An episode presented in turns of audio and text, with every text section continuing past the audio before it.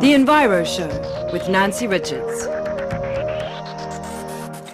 Hi there and good evening and uh, the Enviro Show it is and welcome and uh, I'm Nancy Richards and the team today we've got Kim Winter and uh, the controls we've got Leander Mafiana.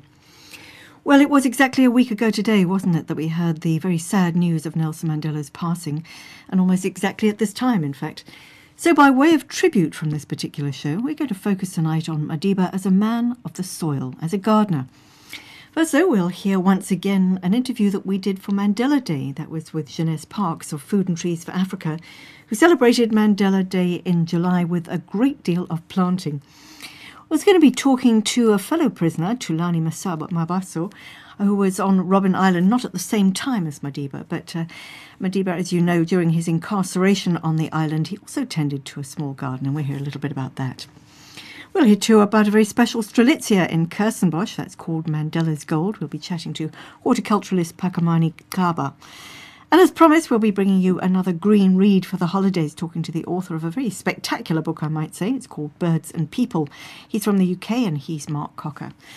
And we'll be hearing too a little bit about uh, our local birders and local bird books from Africa's foremost field birder and author. He's Ian Sinclair. So that's what we have in the lineup. Hope you're going to stay with us. But if I can, may I just share a few words on Mandela as a man concerned with growing things? I'm going to quote from a piece that appeared in the paper recently. In fact, uh, the piece in the paper quoted extensively from uh, Professor Elleke Boehmer's uh, book called A Brief Insight, where she talks about Mandela as a gardener. And she says, in the mid 1970s, uh, Mandela and Umkhonto we Sizwe commander Lalu Chiba, were given permission to garden a strip of open ground at the far end of Robben Island prison yard. The garden was uh, to be productive, not merely decorative, and it would grow nutritious vegetables for the prisoners. Well, by late 1975, Mandela, Chiba, and their helpers had raised 2,000 chilies, 1,000 tomatoes, and two watermelons, as well as peppers and cucumbers. But the man himself says in his autobiography a garden was one of the few things in prison that one could control. To plant a seed, watch it grow, to tend it, and then harvest it offered a simple but enduring satisfaction. The sense of being the custodian of this small patch of the earth offered a small taste of freedom. Isn't that just a lovely image? Um, later, when he was moved to Pollsmoor Prison, uh, it certainly didn't curtail his gardening activities. He undertook to relieve the rooftop's grey monotony by creating a garden in the sky using 16 44 gallon oil drums sawn in half, into which he poured soil carted from the prison's own market garden. Later on, he would move to the Deputy Governor's cottage at Victor Verster in 88, and he was also once again given a garden for his sole use during his final couple of years in, uh, in prison. And in the past few decades, hundreds of parks across the world have been named in Mandela's honour. And in 1980, a three hectare Nelson Mandela forest was planted with 2,400 trees and 120 indigenous species alongside his home at Qunu. So there you go. If you want to do something for Nelson Mandela, plant a tree. You're listening to uh, The Enviro Show. Stay with us. The Enviro Show. And so we bring you the Enviro Show tribute to, to, Nelson Mandela as a man of the soil. Well, first up, we're going to cast back a little bit to July the 18th, which, as you know, is Mandela Day, and hopefully will continue to be, certainly without any doubt, I would imagine. Well, to mark it this year, Food and Trees for Africa were extremely busy planting trees, and we spoke to, at the time, we spoke to founder of the organisation, Jeunesse Parks, to find out if she'd had many encounters with Madiba. Yes, I've been very honoured to spend time with Nelson Mandela on several occasions. Um, the first was, I think it must have been 1993, before he was president, when we um, held a um, tree planting event in Alexandra Township, and uh, have a wonderful memory of actually shaking his hand across the stage, and we both addressed the crowds and uh, later planted uh, some trees together.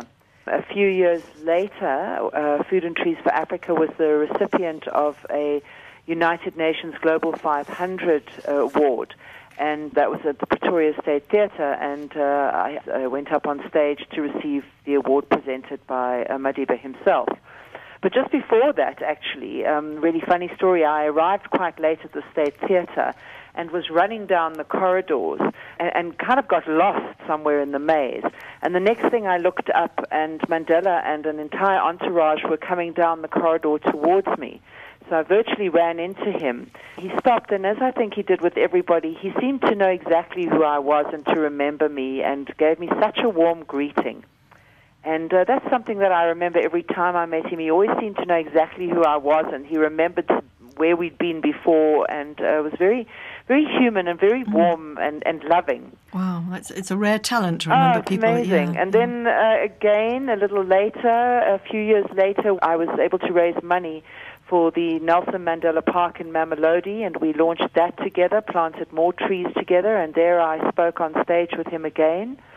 And then finally, I think it was in 1999, we went and planted a forest at his home in Qunu, and that was a, a truly spectacular day. I think Nedbank funded the forest at the time, and Food and Trees for Africa arranged it. And we got to spend the entire day with, with him and, and with Graça and many of the chiefs and the community in the area. And he, you know, he held my hand and pointed out across the fields there um, in the Transkei, just sort of rolling grassy hills, and said to me that, uh, you know, I remember when I was a child that these uh, hills were covered with trees. And so I think that the work that Food and Trees for Africa is doing is so important. And a little while later that day, we went to plant a, a, symbolic tree in his, right in his backyard because this forest of trees was on his property a little way away. And um, I remember him saying to Graça, it was a real personal moment, and I'll treasure it forever, saying to Graça, Graça, where are the chickens? And she said, My darling, don't worry, there are the chickens, and don't worry, we'll never have to buy eggs again.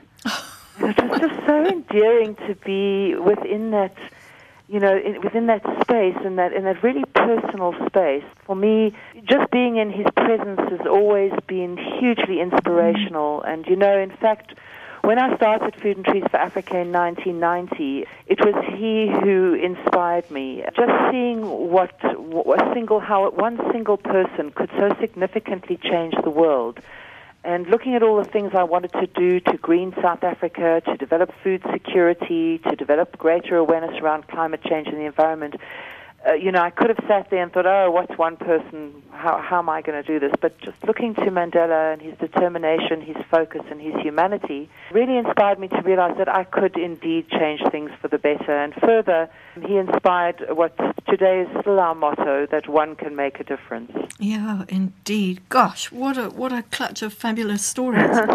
I particularly love that one where he, you know, pointed out towards the rolling hills and said he remembered yeah. when there had been this, these had been covered with trees.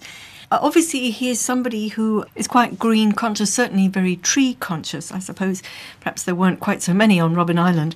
What did he know about trees?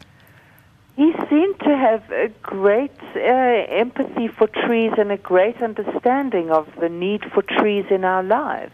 And, and of course, not just trees, but gardening. You know, I mean, I think it was in the 70s where they finally allowed the prisoners to garden, and his garden became uh, something of huge value to him. And, and I think he said something like, uh, "This is the one thing that he had control of while he was he spent all of those years in prison." It was the one thing that felt, felt like his own and that he could control.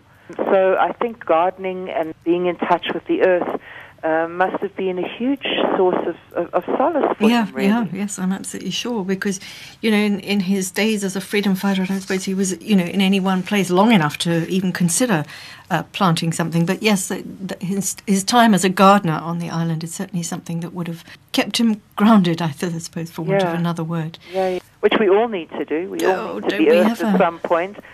But uh, yeah, you know, having just uh, uh, celebrated his birthday, um, well, for us, every day is Mandela Day. But uh, it's been really exciting this year. We at Food and Trees for Africa have been absolutely inundated with companies and individuals wanting to do their bits to, to honor and celebrate this um, tremendous man's life.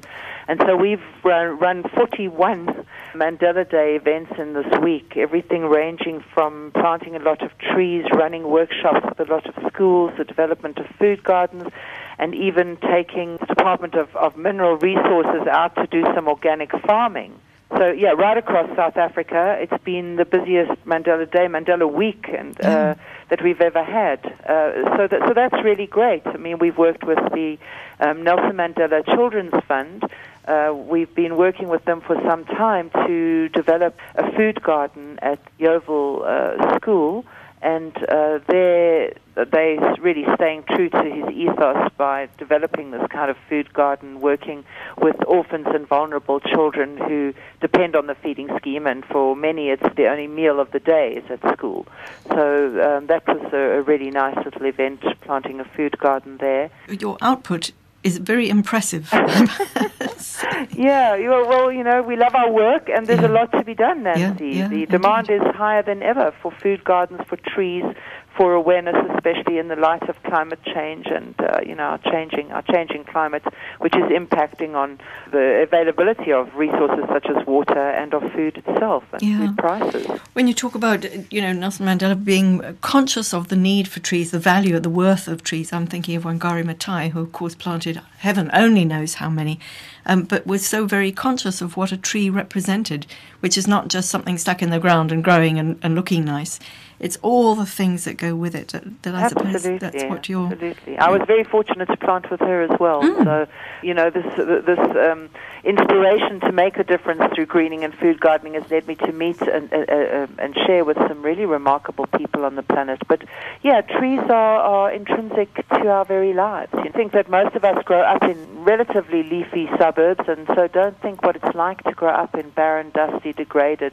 environments, which many of our townships still are, unfortunately. Yeah, yeah. I was going to say I'm not so sure that most of us live in leafy suburbs. I think probably fewer of us do. Oh, yeah, exactly. I'm interested in what you were saying about taking the Department of Mineral Resources to do some organic farming. So it seems that your educational role is not just at school level; it's beyond that. Just describe that project. Yeah, well, we we now have the Trees for All and Trees for Homes programs have been going for many years, and our Food Gardens for Africa programs, where all the food gardening at schools happens. But um, in recent years, we've started a new program called Feed Africa, Farmer Eco Enterprise Development, where we are developing organic farmers on organic farms. So, unlike the food gardens, which are really focused around food security, the farms are about business, bringing emerging farmers into the green economy and into the mainstream agricultural economy through uh, the development of farms. And we now have about five farms uh, in the ground with another four or five about to start, and it's a really exciting program. So we're working with a lot of the mines because the funding for this comes a lot from enterprise development, and hence the um, interest of the Department of Mineral Resources. And so, yeah, they're actually um, joined us out at Onverwacht Communal Farming Association in Cullinan and got their hands into the soil mm. um, and helped the farmers to, to do some planting and weeding. Mm, that's a very good news story. You know, I'm sure I've heard it right here on this program. Somebody saying, oh, you know, the idea of small farms and small farming, it's never going to work. You know, if, if something's going to be really successful, we've got to have the big commercial farms. Um, you know, small farms, especially organic farms how viable, how sustainable are they really on a, on a sort of long term basis? Of course, I'm going to tell you they're very sustainable, and from our own experience, they're very sustainable. And the first farms that we have are already selling to a lot of the major outlets. And mm. Uh, yeah, I mean, I think mm, you know maybe people are talking about f- small food gardens. They're still sustainable and they're still essential. People need uh, to be able to grow food on site, and especially at schools. But what we're doing through the feed program is indeed establishing larger farms. So the farm where the DM uh, are visited as, a, as an 11, it's actually a 200 hectare site, but 11 hectares are under vegetable farming. The um, 20, 20 to 30 odd farmers there um, are already um, earning quite, uh, quite well from selling to the local uh, formal retail market. So, uh, you know, the, the organic farming is a way of not harming the water and the soil so that one can grow on the same land uh, sustainably into the future. So we think that is something that has to develop. Uh, you know, I think also what's important is people are becoming more and more aware of what we're putting into our bodies. Yeah, yeah. Um, and food is becoming a little unsafe as we mass produce. So we need to look to more sustainable and organic ways of production in order to um, not just sustain environments, but to sustain our health. Food and trees, much as they um, clearly doing their very best to, can't be everywhere uh, right across the country. Though I know that your your footprint is huge. On your website, which I also know is very very informative, is there a sort of green print, if you like, for starting up a vegetable garden, a small organic farm. Have you got sort of how tos on it? Um, on the website, um, not so much in terms of how to's, but we have a really uh, good little book called Growing Green, Okay. uh, which covers everything from permaculture, food gardening to uh, the planting of trees, bamboo, a little a bit of information around climate change. Quite educational um, little booklet that also is used a lot by schools, uh, but that's quite useful.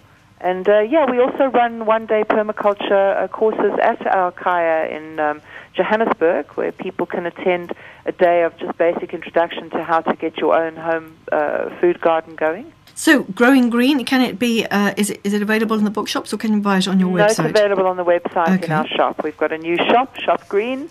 Uh, we, we've been very active recently, Nancy. You and I haven't spoken for some years, but we now run six programs. We have a shop. We're running courses uh, periodically and producing a lot of educational material. So our Shop Green's got uh, the book and some also very interesting other uh, green products. Jeunesse Park for uh, president, I would say. Oh, Nancy, you're too kind. well, keep up the good work. Lovely to lovely to chat once again. Thank you very much. Take Thank care. you, Nancy. Jeunesse Park sold food and trees for Africa and what they did this year for Mandela Day. Well, if you'd like more information on the organisation, don't forget it's uh, www.trees.co.za. When I told one of my advisors a few months ago that I wanted to retire, he growled at me. Goat, you are retired. if that is really the case, then I should say, I now announce that I'm retiring from retirement.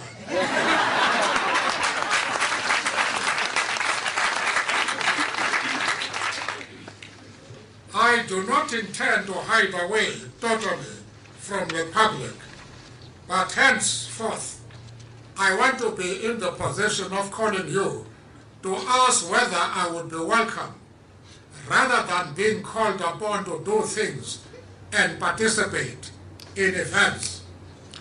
The appeal therefore is, don't call me.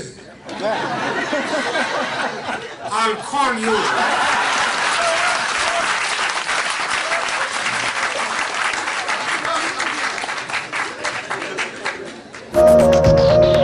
The Enviro Show. Well, having said that Nelson Mandela tended to a small garden on Robben Island and took a great pleasure in watching things grow, we thought we'd see if we could find out a little bit more about this. And earlier we spoke to former island inmate Tulani Mabaso, and uh, we asked him first when he first met Madiba. Uh, I, ca- I, I, came from Johannesburg prison and to Robben Island, and uh, that was late in the in 1986. Okay, Yeah. and then from there, 1990, after Mandela got released, uh, we were transferred to Pollsmoor prison, Yeah. and uh, we were on hunger strike. Okay. we were demanding to be free. And then while we were in Pollsmoor, then Mr. Mandela came to visit us. And what did he say to you? The first thing when he came, we were we, we, we were in the in the big room. So then we greeted one another as comrades, and then uh, and then the, the first thing he said, "Comrades, you must stop hunger strike." And it was a very strong directive. And then he was mentioning that um, even those who are in hospital are going to be released very soon. And then we were interacting with other matters. So I was sitting next to him. He was wearing those big shoes and the jacket because it was simply it was raining outside. And then there was one gentleman next to me who was still a boy, very young, and he very militant. And then he said, uh, "We are. I'm going to. We are not. We are not going to stop hunger strike up until they release us." And then Mr. Mandela said to him, "What's your name?" he gave his name, and then Mr. Mandela said, "When I'm leaving here, you are going to be released." So it happened exactly that way. Yeah. Yeah, he was very strong, and uh, but he, we were very excited. After he left, and then we we stopped hunger strike. So you took his words to heart. It sounds like the, Yes. It sounds like that meeting left a great impression on you. But Yes. so you were never on the island at the same time. But I think No. that you know that he was a bit of a gardener. I he had a small vegetable patch on the island. What do you know of that? Yeah, he, there was a very beautiful garden on the island. Uh, with uh, I won't remember the names of the flowers, but with the very beautiful flowers. And uh, it was kept. It was, those flowers were planted by him, and those flowers were always rotating. And uh, the garden, there was a there was a grape. There is a grape tree that is there. There was even an apple tree. So there was a Mr. Mandela's co-accused who took over the garden, Mr. Elias, the late Elias Motsoaledi. So he kept that garden very beautiful, and uh, most of us we were inspired by that garden. And uh, we were sometimes we ask question, hey man, this we are having a salty water here, but how can the plant grow in that salty water? So he had ways and means of uh, giving those plants some food like water. And then there was this scarcity of uh, of uh, manure because you must know that island the island is full of uh, seaside. But uh, you see the the birds' waste be collected and be always thrown in the garden. And then you see in the kitchen when the guys uh, peel off the carrots, some of those carrots peel were, were thrown in the garden. So it was he was using anything that uh, that can fertile the soil. So the garden was well kept, and then even the grape plant, the grape tree. So when they were playing like a tennis on Saturday morning, maybe in a sunny day, uh, sitting in those ten, in those grape tree under the grape tree, and then discussing it, talking, other comrades playing like people like Tokyo Sexwale, a very good tennis player. He teach us how to, taught us how to play tennis. So, and uh, we were very much sensitive on the garden. You know, when sometimes you see the plant that goes down, and then some of the comrades will go there and pull it off because hey, it's going to affect other plants. So it's going to be pulled off, and uh, yeah, the garden was kept very well, very beautiful. Wow. It sounds like it was a bit of an inspiration in itself. The vegetable, were there only flowers and vines, or were there vegetables as well? There were few. There were there were veget, few vegetables. I remember there were few vegetables like a like, look look like a spinach. There were very few vegetables, but mostly was the flowers. Uh, I remember some of the flowers were cut. There was a comrade that was going to get married, so some of the flowers were taken out from that garden. So even some of the cards, they love those flowers too. I'm just wondering. It's lovely that the flowers were used. I'm wondering if, um, if when the vegetables grew, who got to eat them? Did the prisoners themselves get to eat them, or did they go to the kitchens? No, we, we, we, we must know that we were longing for fresh vegetables. I'm sure. So what, whatever comes out from that vegetable is going to be shared, and uh, usually we take it to the ki- taken to the is going to be taken to the kitchen. So the kitchen staff, they were political prisoners. They know how to do things, share it amongst others. So sometimes we, yeah, sometimes we see it comes out and then it died, and uh, well, there's going to be analysis uh, how it died, the plant, and all this. So what can be done to keep it going? Yeah. Gosh, it sounds like it was a sort of horticultural school. you know, one of the things that uh, um, that Mr. Mandela said was a garden was one of the few things in prison that one could control. So he felt it was at least something that over which he had some sort of power. Did, did you get that feeling too from the garden? Something that at least you know you had control of. Yeah, we, indeed, indeed. You, you know, waking up in the morning after the maybe waking up in the, after the long night, and then when you walk out, and then the first thing your eyes is looking in the garden, and then when you look there, then you see there's something wrong in your in one of the plants, and then you uh, you just you just go there and interact with the plant, you know, Mm. and uh, and uh, you make sure that you cultivate the soil, that soil, that soil, and uh, put some water, and you don't just just like that. Yeah, yeah. You know, just lastly, um, one of the things Mr. Mandela also said that, you know, during the time that he was in prison, he cultivated not just the soil and the plants, but also himself. It, for him, it was an opportunity to think and reflect and to grow himself in a way. Did, did you feel that? I'm sure it's not the same for everybody who's in prison. How was it for you? No, for me, yes, for me it was a. Uh, the garden was very inspiring to me, and uh, you must know that uh, uh, I, at home I used to work in the garden.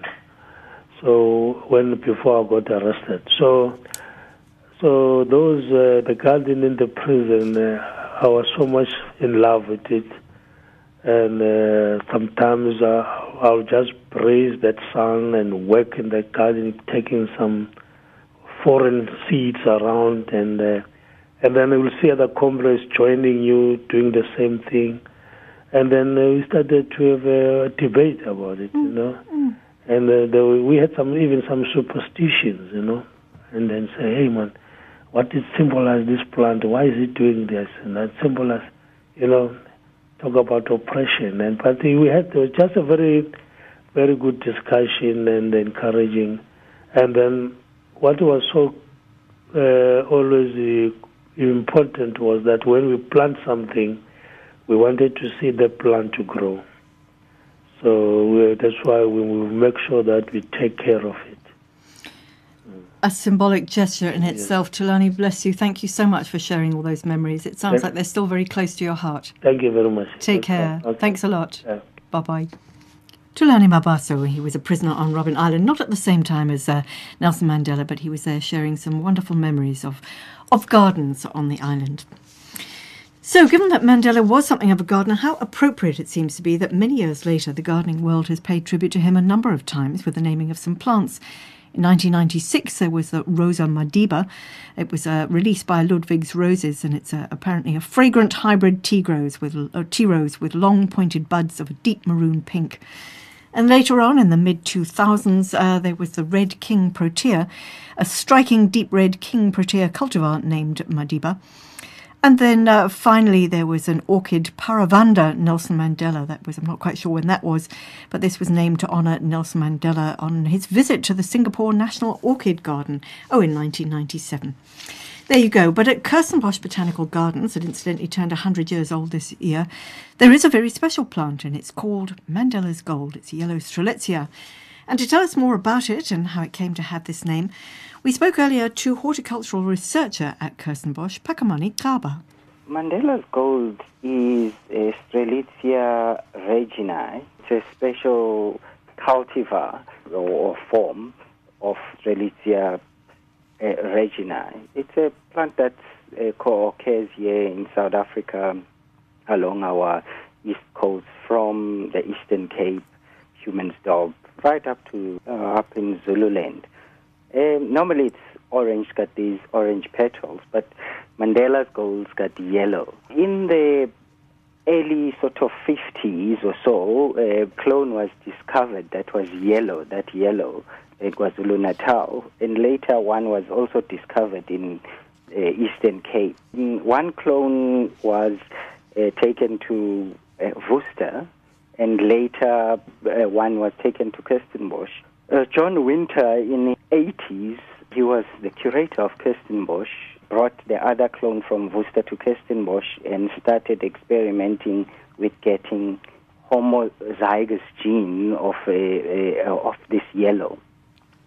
Uh, because if you try to self them, sometimes a seed doesn't set so well. So he he tried these both clones and came up with this really vibrant yellow, which uh, initially they called Kirstenbosch gold, and it was until in uh, you know in the uh, mid uh, 90s when our then Professor uh, Huntley, Brian Huntley, our then CEO, he renamed the plant Mandela's Gold in honor of Mandela's Gold.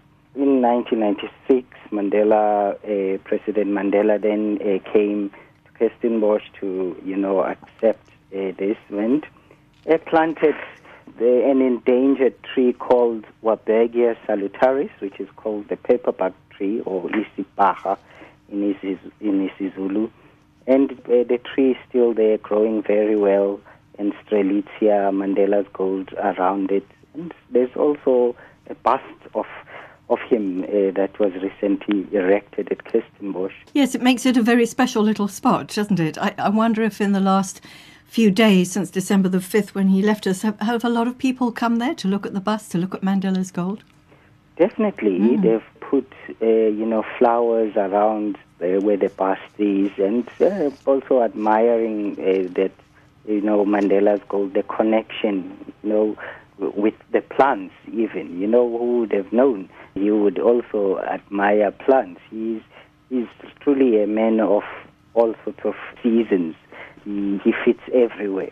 He certainly does. He seems to have had a very broad interest. You know, we were hearing about uh, the garden that he helped grow on Robben Island, but I think even in a speech that I heard him deliver a little while, well, you know, it was it was a speech that's been rebroadcast, but in it he talks about the jacarandas and the mimosas, and obviously a man, as you say, who cares about these things, who cared about these things. Ah, definitely. I think he did care about the natural environment. The fact that he came to Kirstenbosch to plant that Warburgia salutaris, which is highly threatened uh, because of uh, medicinal use and also uh, commercial forestry. You know, you try to highlight things like that uh, which are rather important. Yes, yes, rather, very important. You know, with the thing about uh, Nelson Mandela's legacy is that one hopes that it will carry on and grow and grow, and there's quite literal sense in this particular case. That particular Mandela's gold is quite a big, healthy, bonny Strelitzia. But has it been cloned again and again? I mean, are, are seeds being kept? I know that sometimes it has little sort of hats on the on the flowers to to keep the seeds. Are there going to be many more such strelitzias? We do have uh, plenty of seeds at Kirstenbosch and seedlings of Mandela's gold. Uh, over the years, you must remember this: the process of breeding such a plant, selectively breeding it, it takes, I would say, a decade or so. So there's a lot of time, investment, because uh, from seed they basically flower. Uh, if you grow them from seed, a normal uh, time would be about five years or so. But at Kirstenbosch, we do it for half the time of that. We've managed to perfect the technique. Uh, so we have uh, plants, uh, but however, we have continued and we, we've recently released also another Strelitzia, which is a juncea, a species called juncea, that's also uh, in that tradition of the Mandela's gold cultivar. It's also yellow, but it's it's got no leaves, which unlike the the Reginae and the cultivar Mandela gold. Well, thanks very much to Phakamani Xaba there. And if you do find yourself in Kirstenbosch, uh, find yourself in Cape Town, do pay a, a, visit to Kirstenbosch and you can see Mandela's Gold. It's a yellow strelitzia and you'll find it right next to the entrance, next to the bust of the man himself. It's a fact. It's a fact. fact. Handel and Tchaikovsky are the composers of Nelson Mandela's favorite music. It's a fact. It's a fact. fact. This is SAFM.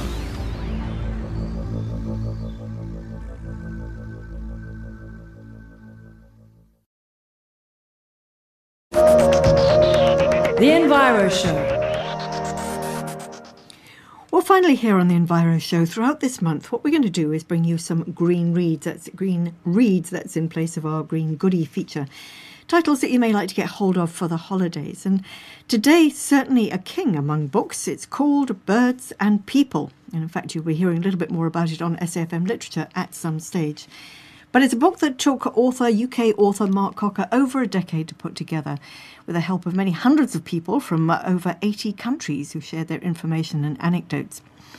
But when I spoke to him, I asked him if the environmental aspect of birds had been in his mind when he wrote the book. The book Birds and People was supported by BirdLife International. It was a collaboration between our publishers and uh, a major international um, conservation organization. And I suppose what I would describe Birds and People as is a is an environmental book by the back door because what it, what it's saying is um, we, we, we're trapped to the way in which we talk about the significance of nature, or specifically the role of birds in human experience. We have uh, this environmental language about um, biodiversity and uh, you know red data species, but how do we really talk about what birds mean to us? And what birds and people attempt to do is to show that uh, we are, we are, uh, if you like, populated. Our imaginations, the inner life of human beings, is populated by birds to an extraordinary degree, and they provide us with uh, inspiration for so much of our cultural life. And if the ecosystem outside is is reduced and obliterated, as is happening pretty much in our country, if not yours, yeah, then you will lose the mainsprings of the human imagination. You will lose all the richness that comes from your engagement with nature. So, so we're trying to widen the ways in which people understand how nature functions for humans. And we're losing, you know, not just something out there, but within us, something that makes us human beings in the first place. Yes, indeed. I think, as I think I said earlier, that we take birds so much for granted, but they are, one way or another, something of a barometer of how things are going in terms of uh, many species becoming extinct. Very much so. I mean, you know, the bird, the book doesn't want to labour too emphatically a moral line about our treatment of birds, but you know, in this cohabitation between us and them the abuse from us to them has been extraordinary. And, you know, we tell some of the stories of extinction and, and uh, decimation. I mean, one particularly powerful one is, is the short-tailed albatross. There was this island, Japanese-controlled island, where there were millions, millions of albatross. And they just decided to start harvesting them, converting them into feathers and meat, etc. And they kept wielding their clubs until they thought they had killed every single bird, four million birds on the island. And I mean, fortunately, a few were out over the ocean maturing and growing up, and they eventually returned. And this extinct bird, as it were, rose from the dead, phoenix like, and now there's a population of about two or three thousand short tailed albatrosses. But we had continued hammering this bird with our, with our wooden sticks until we thought we'd killed them all. And it just, it, it's, it's those which have their own moral lesson. I don't really need to, to, um, to add a layer of, of moral censure mm. because the stories speak for themselves. And the book is an attempt to, to, uh, to narrate all the ways in which birds function for human beings, but also by implication to show that we have gained so much from them. I mean, half the protein eaten by humankind comes from the chicken, 147 million tons every year, and it's an extraordinary debt that we have to birds.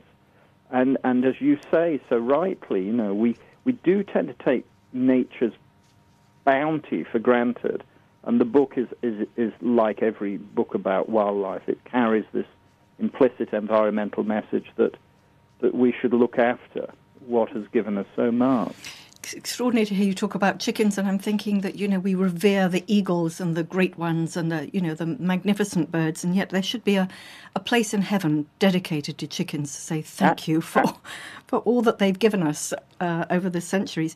You know, you talk about it, birds that have become extinct or been saved, like the phoenix from uh, extinction. Uh, the dodo was not so lucky. Does the poor old dodo, who is long gone, feature in the book too? I think he does. Yes, there's a story. I mean, one of the things that's very powerful about the dodo is our, our narrative of extinction, the way in which we understand that a species could actually vanish from the earth, really begins with the dodo. It was exterminated in the in the central part of the 17th century, mainly by the British and the Dutch.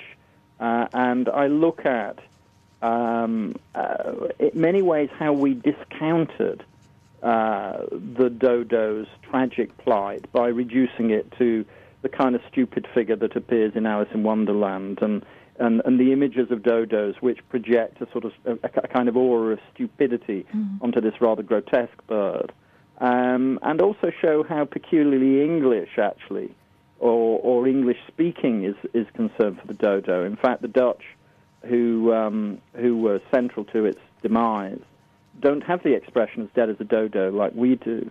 Their expression is as dead as a rainworm. So, so to- also to show how um, how we often take for granted the idea that everybody is concerned about the dodo's plight. In fact, you know, many, many cultures, such as the Russians or the Serbians, and there are contributors who t- say as much. You know, it meant very little at all, and uh, uh, it's just a kind of figure of fun from from Lewis Carroll. Are there many others that I think you make a point of uh, annotating that those that are threatened, those that have already gone? I think you, there's a great consciousness about the ones that, if we're not careful, we will never see again. Yeah, I mean, obviously, uh, I think it's somewhere in the region of 1,200 of the world's 10,500 species of bird are now threatened with extinction, so that's more than one tenth.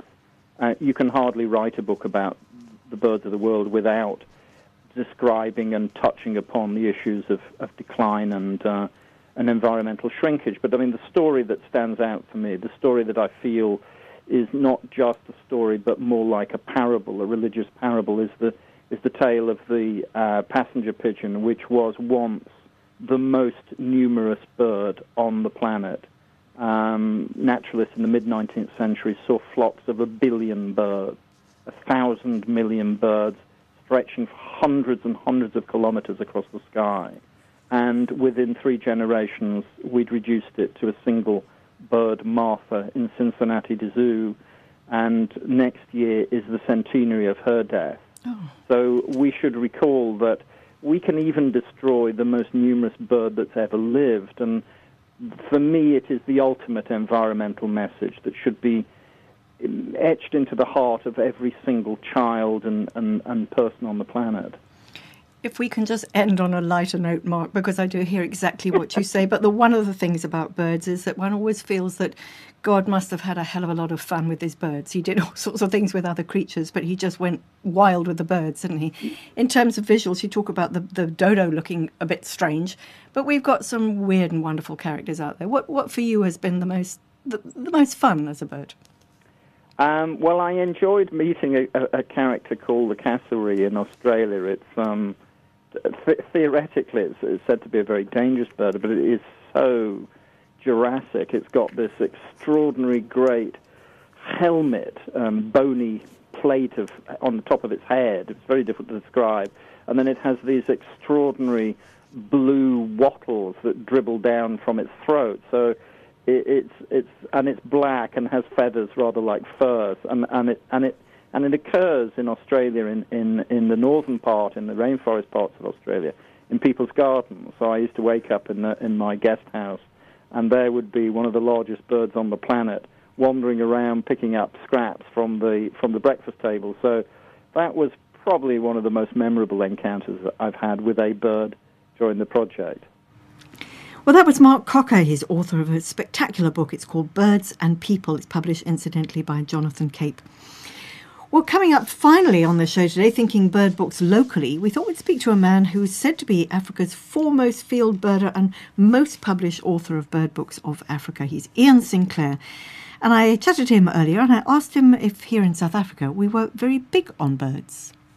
Let's sort of put it into perspective. Uh, you take North America, they've got uh, several field guides, you know, very famous ones. Uh, and the same as, uh, uh, well, UK, Europe, Western Europe, uh, North Africa, they've got uh, mm, really good field guides. But in South Africa, you know, we have a population of mad keen, almost lunatic bird watchers who buy every available bird book that comes onto the market. And can I, can I say that the book sales of bird books in South Africa way outnumber those that actually happen in the States and also in um, uh, uh, Western Europe on an annual basis. Good grief. It's, it's just, uh, well, uh, as an author, I'm actually thrilled to pieces. Uh, but there- there- there's a phenomenon uh, in South Africa. where South Africa, ordinary boykie, he spends all of his free time not watching the TV, he's in the veld. He spends all his holidays in the bush, in the Kruger Park or some other park there. And, uh, you know, an everyday uh, event in those great big national parks we have, you can see the f- big five in the first couple of days, and then what? The most magnificent array of birds Yeah. in the world actually occur here in South Africa. Yeah, and, there's so- just, and there's actually 900 different species and the most gloriously, beautifully colored birds. Uh, easy to identify, no big challenges, and every not everybody's got a bird book who's in the Kruger Park. Everybody who goes to Kalahari Park or goes to well, all our park, there's always bird books. There's bird books on sale, Hmm. and they're far out still all the mammal books. Yeah, yeah. I mean, it's interesting that you say you can see the, all the mammals and the, you know the big five in the first few days, and then you go shook. You look upwards, and then you start looking at the birds. Did you say? Did I hear you right? We've got nine hundred different species here in South Africa. Well, 960 something. Okay, okay. And are they all big and bright and beautiful, or have we got lots of what do you guys call them in the in the business? LBJs. have we got lots uh, of little L- ones? LBJs or Yeah. LBBs, little brown buggers. Yeah. But you know, uh, you can have a big floppy hat, you know, and push it down when you see one of them. But when you go through all the, uh, the the more abundant, more obvious ones, then the challenge comes up to identify all those little brown jobs, and that's the challenge. And here comes the intellectual uh, input into uh, you know sorting out all the cisticolas, all the different warblers, all the pipits, and believe me, I've actually I've seen kids in the field, you know, 13 or 14 years of age, and they're thrilled to pieces to have nailed down one particular LBJ. They can identify a lilac-breasted roller, or a crowned eagle, because they're dead easy. But for them, the thrill of actually identifying something so difficult and having nailed down is way, way beyond anything else. The- the- This is the, the excitement with bird watching. Yeah, you you have to kind of grow into it. I mean, before you know very much about birds, you just look and they're just out there. Uh, oh, as a sort of a beginner's, in terms of a beginner's guide, and I know that you personally have written very many books. Uh-huh. Where would one start? Well, you know, the, the, all my friends, colleagues, I do a lot of lecturing and da da da. I just say, you know, learn the first you know, 40 or 50 different species of birds, which are really obvious. Even the mosses in your garden, you know, they're there all the time, and then all the big, bright and colorful ones, and all those obscure ones, you know, just don't even let them intimidate you. You will get to them eventually, and that's where the excitement starts. And, and believe it or not, it's like a, it's like a drug people so get into it, and the the the, the bird watching community uh, in, in this part of Africa is snowballing. It just goes on and on and on. Uh, and I have to give take my hat off to uh, uh, BirdLife, Yeah. uh, the, the, you know, under the new directorship of uh, Park and his brilliant staff. They have taken the membership of BirdLife down to Mickey Mouse stuff up to the highest levels, and is still growing.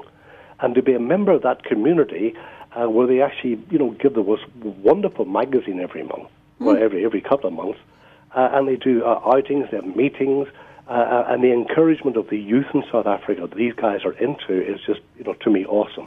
I just love it. It's yeah, I can hear that, and it's a jolly good thing that the numbers are growing because the thing, um, the thing, you know, we very often we think about birds, and I think that they can be very threatened. I think they can be a sort of almost like a a measure of just how threatened many species are. Of those 960 different species, do we have many of them that are red listed or? Oh, stacks and stacks. Yeah. You know, endangered, critically endangered, and so on. Uh, but the birds themselves are not. It's actually the habitat they live in. Mm. Uh, you know, so you know the the the, the whole. Uh, can I say the whole conservation front is actually okay? The birds are there. Uh, they're not rare. They're actually there in sometimes in some numbers, sometimes in small numbers.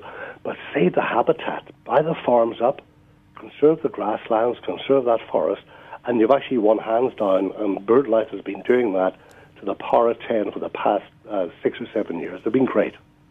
So it's in all our hands to be able to do something about conserving birds. But just going back to the thing about watching them and identifying them. Yep. Um, do, what do you do? Do you do you look at them because they fly very quickly, and unless you really know what you're doing, you know, they're- you could- it's in and out of the tree and it's gone. Do you use the calls, the, the sounds of the birds as a means of identification, Oh, yeah, that's, or the the, the, the, the whole sort of technology of bird watching, you know, of binoculars and a field guide with the Olstead. you know, pure binocular field guide, and you actually muddle through and you go through. But there are so many things available today in the market. In fact, uh, uh, they put some of my uh, some of my titles on an app which you can download onto your phone or your iPhone or whatever, and out you go there. And uh, the guys at the IT department at Random House, these, these guys are like whiz kids. They're actually uh, developing an app where you hear a bird call in a bush, and you point your phone at it. It tells you what it is. No. Yes. That's cheating. but I don't think it's cheating. You know, it's getting what. Sometimes they'll actually tell you maybe the first two or three birds it sounds most like. You know, it's voice recognition. But you know, th- this is the way uh, birding is going in the world. And by the way, South Africa are the leaders. Well, We're way up in front. In fact, you know, uh, some of some of the stuff I've been doing in the past, uh, uh, and some of my field guides, the people in, in, in the United States and the big publishers in, in Europe have actually written to me asking me permission, thinking I've got this copyrighted, and of course you can't copyright stuff like that.